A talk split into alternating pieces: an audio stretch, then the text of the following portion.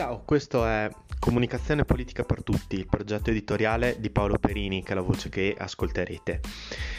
Questo progetto nasce con l'obiettivo di spiegare il presente e, e, i concetti che si nascondono dietro alla comunicazione, alla comunicazione pubblica e alla comunicazione della politica. Buon ascolto.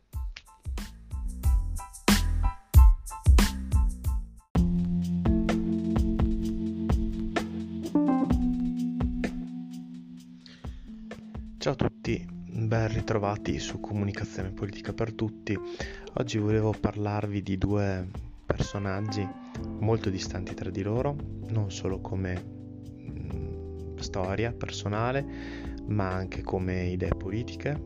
ma che eh, mi servono per parlare dell'agenda setting,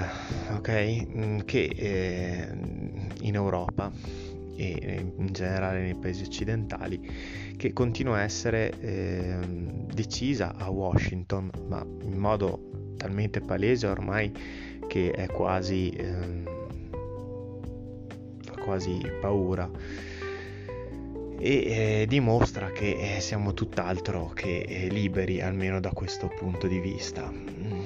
E i due personaggi di cui voglio parlarvi è uno Assange e l'altro Navalny. Sapete che eh, in questa ultima settimana la notizia più importante che eh, ci hanno bombardato eh, continuamente in testa non, è, eh, non sono le rivendicazioni ehm, atroci e ehm, ingiustificate di ehm, di Israele su un territorio che non è il suo non è ehm, l'ultima, l'ultima eh, capacità insomma eh, riuscita capace riuscita eh, missione sulla Luna, sul, scusate, sulla Luna nello spazio eh, dell'India, non sono altre notizie internazionali, non sono altre notizie nazionali, ma è la morte del dissidente Navalny per dimostrare ancora una volta che la Russia di Putin eh, è uno Stato non libero, anzi è una dittatura, eccetera. Boh. e fin qua niente di nuovo all'orizzonte. Però c'è un però. Navalny non è certo un eh, oppositore di Putin perché raccontava una verità che doveva essere eh, tenuta nascosta, non è certo un oppositore di Putin eh, dal lato democratico, non è certo un oppositore di Putin che se avesse sostituito Putin avrebbe portato la Russia verso la democrazia eh, repubblicana e liberale, anzi Navalny si è espresso tante volte eh, con toni e con argomenti xenofobi eh, tipici di una destra nazionalista che però è diversa dalla destra nazionalista di Putin e, e, quindi era un oppositore di Putin. Scomodo non so fino a che punto, visto che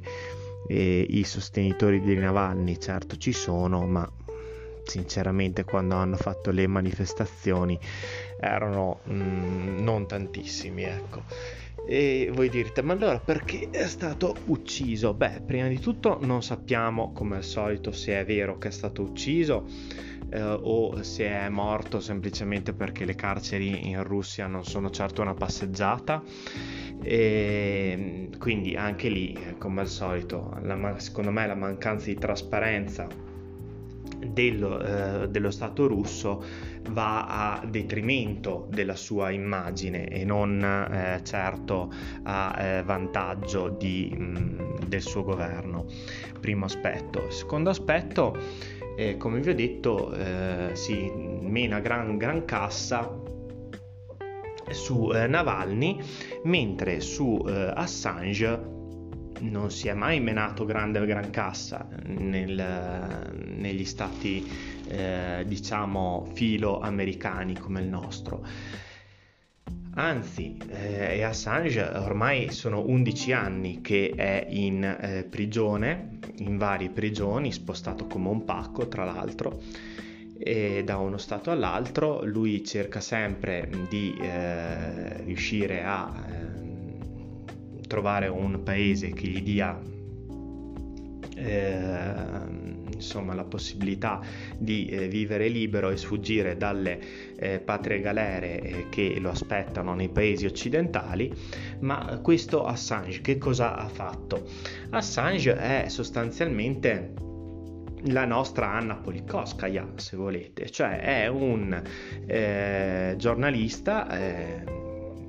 Assange era, era, un informatico, ma nella sua attività che ha dato fastidio al potere ha fatto un'attività di tipo giornalistico, ha quindi svelato questi cable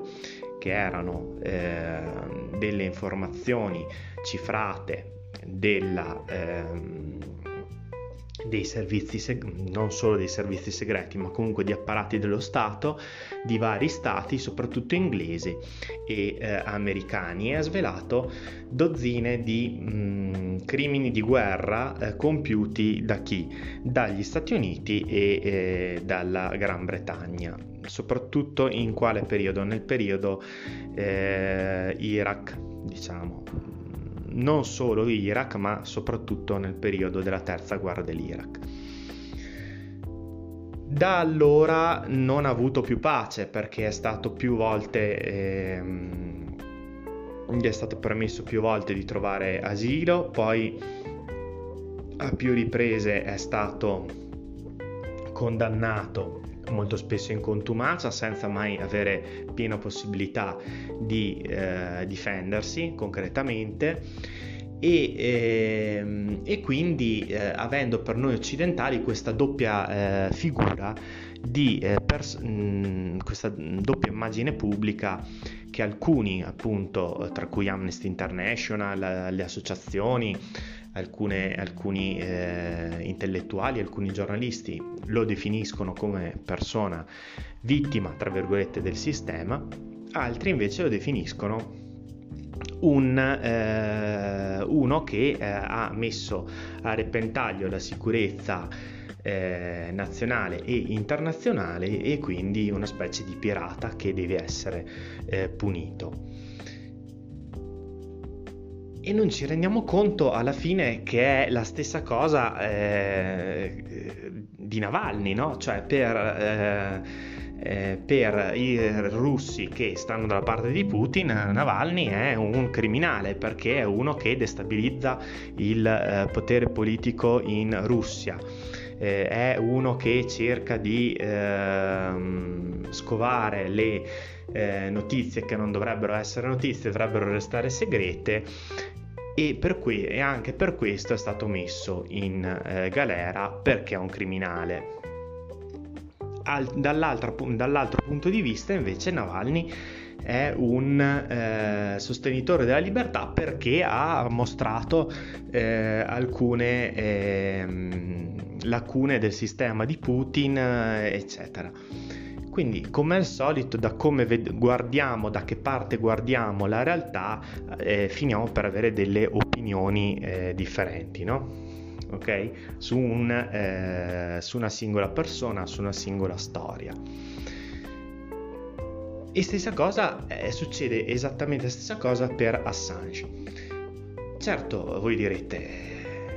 l'Europa in generale, l'Inghilterra, gli Stati Uniti Assange non l'hanno ancora messo a morte. Attenzione, Assange non, non, l'abbiamo messo a morte perché non è ancora stato preso dagli americani, perché altrimenti gli americani lo avrebbero anche messo a morte probabilmente. Dimostrando ancora una volta che non, sia, non sono poi così tanto diversi dalla Russia come vogliono, eh, come ci hanno insegnato a credere. In Europa, ecco, certamente non sarebbe stato messo a morte, certamente probabilmente forse non sarebbe morto come è successo a, Nav- a Navalny, però sicuramente non gode della libertà di espressione, non gode della propria libertà personale che gli è stata tolta, come è stata tolta a Navalny.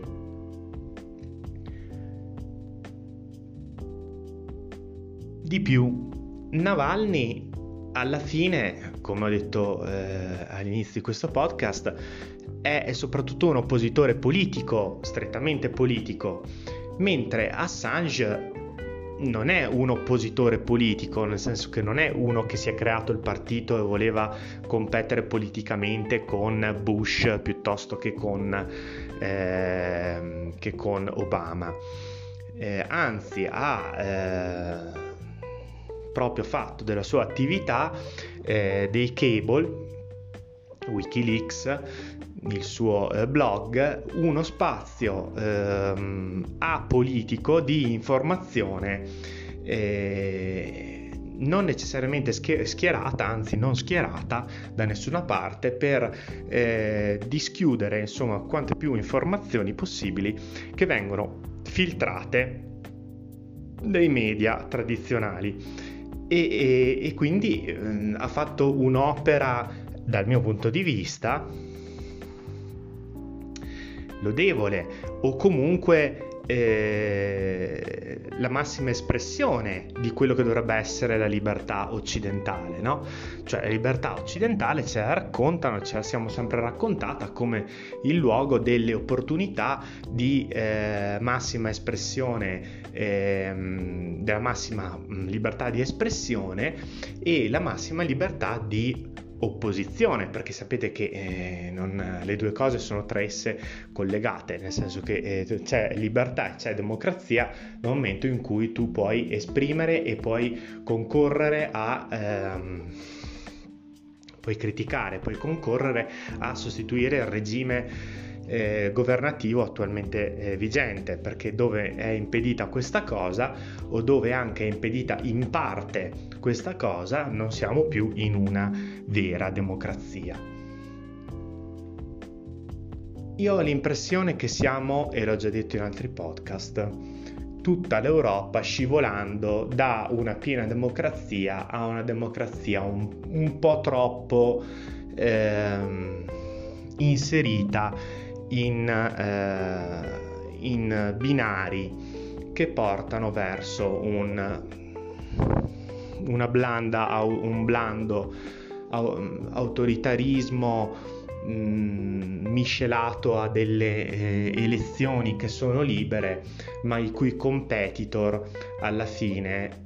non sono veramente opposti come idee le une agli altri, ma anzi concorrono a eh, creare un paese che è del tutto simile gli uni agli altri, un po' se volete come lo erano eh, il Partito Democratico e il Partito Repubblicano eh, americani prima dell'arrivo di Trump. E Trump è eh, un populista, eh, è, eh, certamente non, non, si avvicina alle mie idee politiche, eh, però eh, bisogna dire che eh, Trump è eh, uno che la guerra in Ucraina non l'avrebbe mai fatta, tanto per dire. Quindi noi occidentali, eh, scusate, noi eh, europei ci avremmo guadagnato se ci fosse stato Trump al posto di Biden alla Casa Bianca. Ci avremmo guadagnato perché non avremmo eh, portato l'intera Europa mh, sull'orlo della terza guerra mondiale e non avremmo portato l'intera Europa nella nuova crisi economica delle sanzioni per aiutare questo fantomatico eh, governo che vuole la libertà dalla Russia che è il governo di Zelensky perché eh, Trump ha tanti difetti, ma nel suo essere nazionalpopulista se ne frega tra virgolette poco dell'Europa e soprattutto sembra non perseguire quella volontà di potenza eh, tipica dei governi democratici, che è eh, comunque il controllo o arrivare a controllare il centro dell'Asia e quindi anche l'Europa, eh, con l'obiettivo di controllare anche mh, mm, politicamente il resto del mondo. E per arrivare a controllare questi paesi, politicamente questi paesi, eh, si sbaragliano tutti i, ehm, i governi che eh, sono eh, concretamente in opposizione a questa, ehm, a questa politica americana eh, di dominio americano e sono l'Iran, la Siria, l'Iraq, eh, attualmente il Mali, attualmente il Chad, eh, ovviamente eh, questi paesi qui, che guarda caso sono i paesi dove poi scoppiano queste guerre e, e nei quali dobbiamo poi, guarda caso, andare a riportare la nostra pace. Eh, quindi è evidente che ehm, non noi, ma gli americani dalla seconda guerra mondiale in avanti soprattutto dalla fine del eh, controllano il mondo non in modo esplicito ma in modo implicito. E eh, tutti i governi che eh, alzano la cresta e cercano una libertà eh, da loro, eh, incluso il governo russo, insomma, eh, dopo Helsin, il governo russo di Putin ha cercato una propria, una propria strada eh, di grandezza internazionale lontana dalle decisioni prese a Washington, rischiano concretamente di ritrovarsi poi una guerra in casa. Guerra in casa che, eh, e questa secondo me dovrebbe essere una delle notizie che girano in Europa se l'Europa fosse veramente libera e, e questa è anche una ennesima dimostrazione che siamo liberi fino a un certo punto, ecco, e una uh, guerra in casa che gli americani stanno costruendo giorno dopo giorno nella loro casa, cioè negli Stati Uniti, oltre che fuori dalla loro casa, cioè in Ucraina e in Siria e in Palestina, eccetera, eccetera eh, ci, sono state eh, imponenti manifestazioni in Ohio, una cittadina di East Palestine, guarda caso si chiama Palestine la, la cittadina in Ohio, dove è successo quell'enorme disastro, eh, disastro chimico naturalistico eh, dovuto al deragliamento del treno eh, merci. Mm, è stato un disastro terribile eh, di cui si è sentito ovviamente parlare poco o nulla. Se fosse successo in Russia, figuratevi, ci avrebbero aperto eh, la, eh, il TG per almeno una settimana. E quello che eh, è interessante purtroppo, ma è anche preoccupante, è che mh, non ci sia più, almeno negli Stati Uniti, una, eh, come posso dire, una parte eh, dell'opinione pubblica a, a, a politica, a partitica. Ehm, si sono svolte due manifestazioni, una filogovernativa, una democratica e una eh, trampiana. E questo è, è, è un grande campanello d'allarme per gli Stati Uniti eh, perché, eh, perché, normalmente le democrazie funzionano che eh, eventualmente in una manifestazione c'è la società civile da una parte e dall'altra non c'è una parte della manifestazione che sta per il governo, ma eh, eventualmente eh, ci sono le istituzioni stesse, c'è chi governa in una democrazia sana non c'è il sostenitore all'interno della manifestazione eh, che sostiene il governo in carica, ok? Perché altrimenti eh, stiamo eh, dissimulando una... Ehm, un, stiamo prendendo un tema che è quello del eh, disastro ambientale in Ohio per poi fare campagna elettorale per le prossime presidenziali sostanzialmente. Ed è questo che sta succedendo negli Stati Uniti sostanzialmente per tutto, per qualsiasi eh, argomento, per qualsiasi tema. Si stanno spaccando sempre di più e quello che secondo me dovrebbe essere un campanello d'allarme e che dimostra ancora una volta che noi non siamo pienamente liberi, eh, noi in Europa non siamo pienamente liberi di esprimerci perché non, eh, non viene raccontata questa cosa concretamente e mm, sempre più c'è meno spazio per eh, il popolo, ok? E il popolo deve essere per forza etichettato e stare da una parte o dall'altra. Ci tornerò sicuramente su perché è un argomento eh, importantissimo in vista delle elezioni americane e, e racconta tanto tanto bene del rapporto tra media e potere. Ciao a tutti.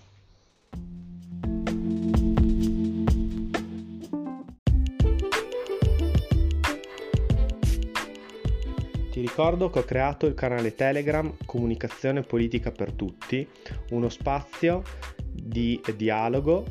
e di commento degli episodi del tuo podcast preferito, Comunicazione Politica per Tutti su Telegram.